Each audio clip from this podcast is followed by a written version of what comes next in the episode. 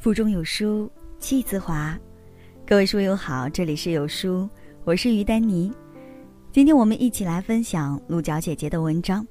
所有父母必须接受的残酷真相：你的付出百分之九十九是没用的。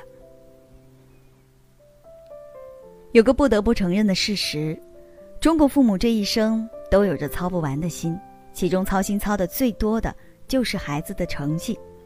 我有一个朋友欣欣，不惜辞去了公司一把手位置，回家做了全职妈妈，为了孩子的学习殚精竭虑，付出一切。可孩子不开窍，成绩一直在下游徘徊。他亲自上阵辅导孩子写作业，但孩子可以磨磨蹭蹭的写到十一二点。他下血本报了很多辅导班，可孩子就是学不进去。他精心设计了很多奖励方式。但是收效甚微。一说到孩子学习，他就特别的难过。他说：“说不在意孩子成绩，让他快乐成长的都是假的，我在意的要死。”虽然很残忍，但是我想告诉他的是，你的付出百分之九十九都是没用的。孩子的成绩到底跟什么有关？二十世纪九十年代末。美国教育部开展了一项关于儿童早期教育的长期跟踪研究，研究调查了一千所学校里两万多名儿童的学业进展，来揭示究竟哪些因素和孩子的成绩有明显的相关性，最终出现了一个颠覆常识、出乎意料的研究成果。我们先来看看八个相关因素是什么。第一个，孩子拥有高学历父母；第二。孩子拥有完整的家庭，第三，父母拥有较高的社会及经济地位，第四，孩子的父母最近把家搬到更好的小区，第五，孩子的妈妈在三十岁或者更晚的时候生他的第一个孩子，第六，孩子的妈妈在孩子出生后到幼儿园之前是不工作的，第七，孩子的家里面有很多父母看的书籍，第八。孩子的父母每天给他们读书。研究发现，有四个因素与孩子后来的考试分数高度关联，而剩下的那四个因素毫无影响。大家可以先猜猜哪些和孩子成绩有关，哪些又无关呢？我们先来看看第一个有关和无关的因素。有关的因素，孩子拥有高学历的父母；无关的因素，孩子。拥有完整的家庭，父母学历高，孩子成绩优异，这是意料之中的事。毕竟他们很看重教育，智商较高的父母往往教育水平也较高。但是完整的家庭对孩子的成绩并无影响。这个结果对于那些为了孩子的学业选择隐忍的父母来说，简直是致命一击。我们先来说一个故事吧。著名作家池莉曾经和老公吵得不可开交。所受的屈辱数不胜数，她断定自己的婚姻已然失败。婚姻本身没什么可以多说的，可以简单归结到一个字：缘。缘分尽了，就是尽了。但是婚姻一旦涉及孩子，那就是一个字、万个字、无数个字也难以排解的矛盾和艰难了。为了孩子，她选择忍耐，和丈夫签订了离婚协议，同事但分居。就这样撑到孩子初中毕业那一天，池莉觉得可以向孩子坦白了。话还没说完，就被女儿打断。其实早就知道了，我上初中不久就在书柜里看到了你们的协议书。我没有告诉你，是因为你们一定是担心我学习分心，担心我像别的孩子那样闹别扭。既然这样，那我就成全你们的苦心吧。原来懂事的孩子在父母面前。装了四年的无知。聊天的时候，女儿还反过来安慰起了直立。如果婚姻不和谐，离婚对大家都好。后来，池莉的女儿考入了伦敦政治经济学院，成为了克林顿、曼德拉的校友。你会发现，父母的离婚对孩子的成绩并没有造成什么影响。为了孩子的学业，努力维持一个完整的家庭。这成为很多父母所坚持的偏执。其实你们相不相爱，孩子最知道。就像我邻居家的孩子，直到父母为了他假装恩爱的时候，突然不吃不喝，不去上学了。有时候光坚持形式上的完整，而丧失了温情，其实是最伤孩子的婚姻姿势。第二个有关的因素是，孩子的妈妈在三十岁或者更晚的时候生他的第一个孩子，无关的，就是孩子的母亲在孩子出生后到幼儿园之前不工作。《魔鬼经济学》一书中有过这样一段话：假如一名妇女三十岁之后才要第一个孩子，这个孩子在学校成绩好的概率会较高。这样的母亲往往是想接受高等教育，或者在事业上有所成就。换算到中国也是如此。晚婚晚育的好处我们听过太多，只不过中国晚婚晚育的年龄会比国外要早一些而已。研究也表明，二十六到二十八岁是女性生育的黄金时间，生的孩子也会更健康、更聪明。所生子女的平均智商可以达到一百零九点二九。与此同时呢，母亲在孩子上幼儿园之前都辞职在家不工作，对成绩毫无帮助，这真是扎了全职妈妈的心呐。我们牺牲自己，付出一切，竟然对孩子的成绩一点用都没有。有部韩剧说，孩子的成绩取决于爸爸的经济实力和妈妈的情报能力。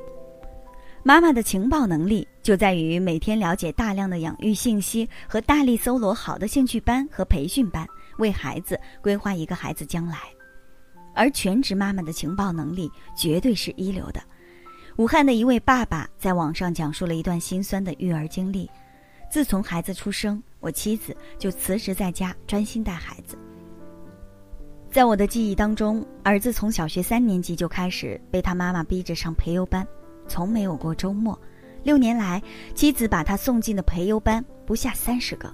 早晨六点走，在公共汽车上，妻子一手端饭，一手拿水，解决掉早餐就去培训班了。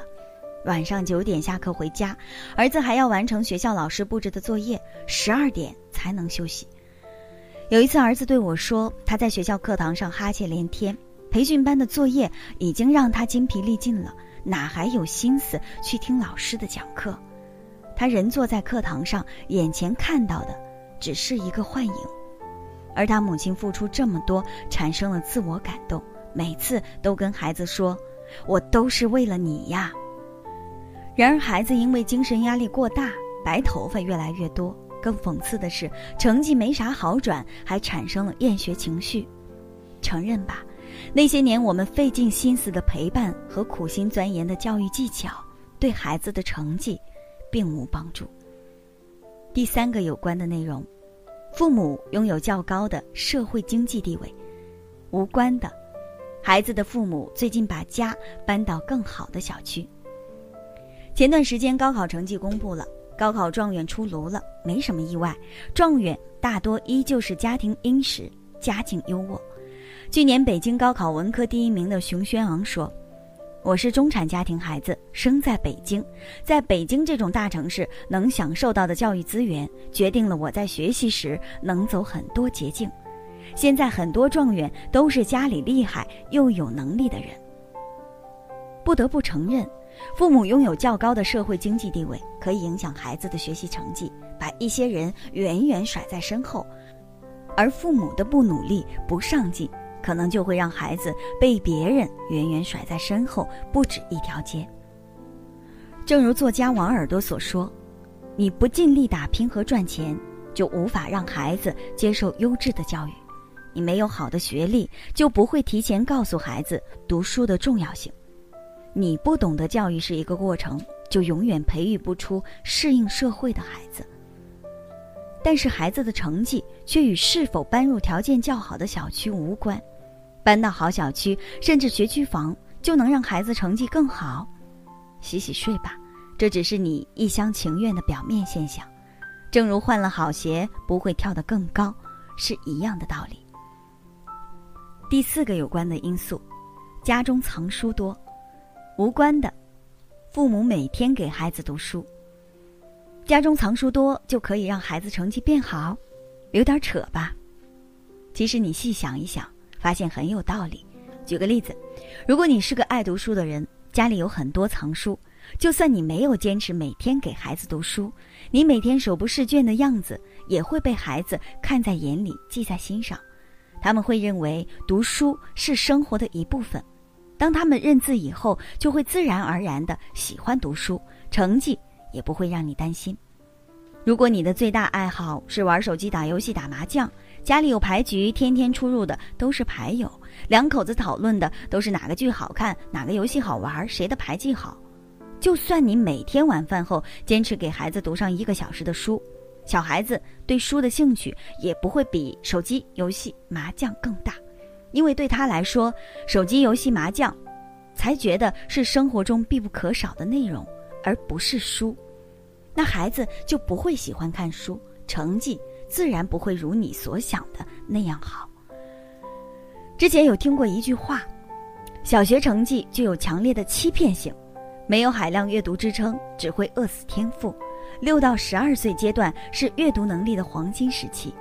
如果一个孩子从没有读过一本好书，甚至没读过一本超过十万字的书，那这个孩子的天赋就会被饿死，更别提成绩了。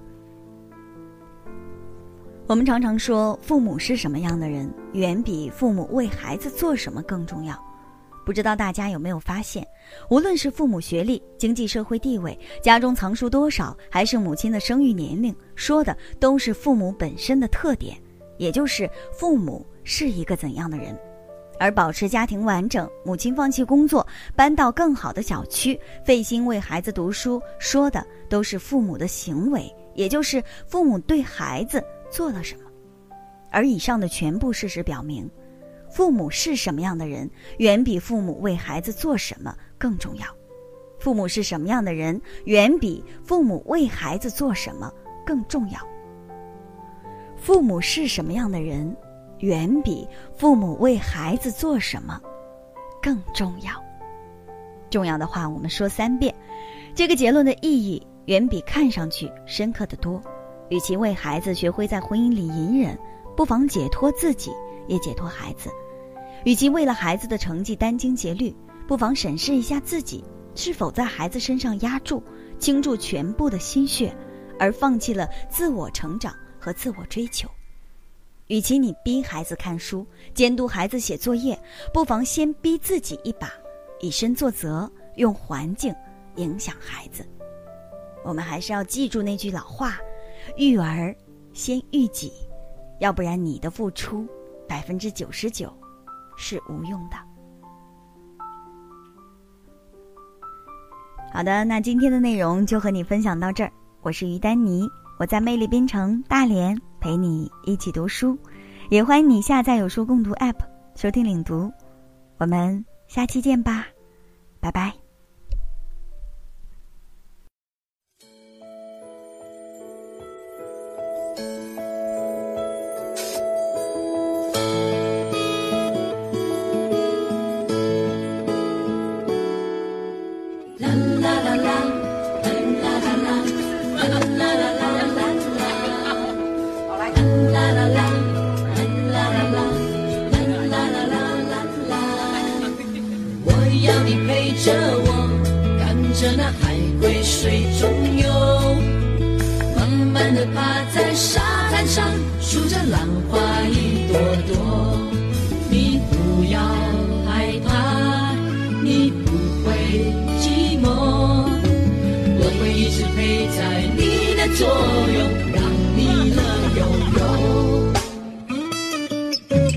日子一天一天过。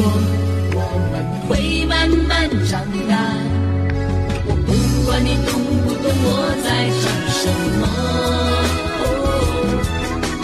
我知道有一天你一定会爱上我，因为我觉得我真的很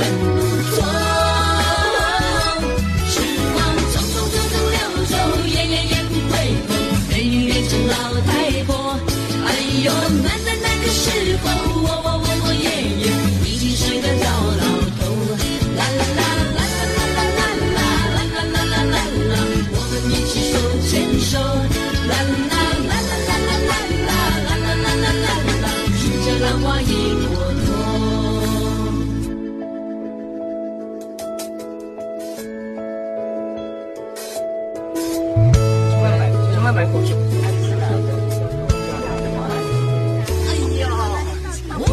你陪着我，看着那海龟水中游，慢慢的趴在沙滩上，数着浪花一朵朵。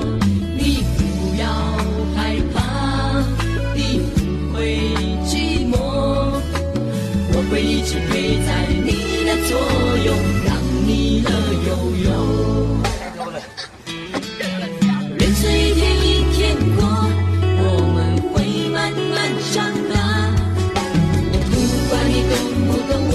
长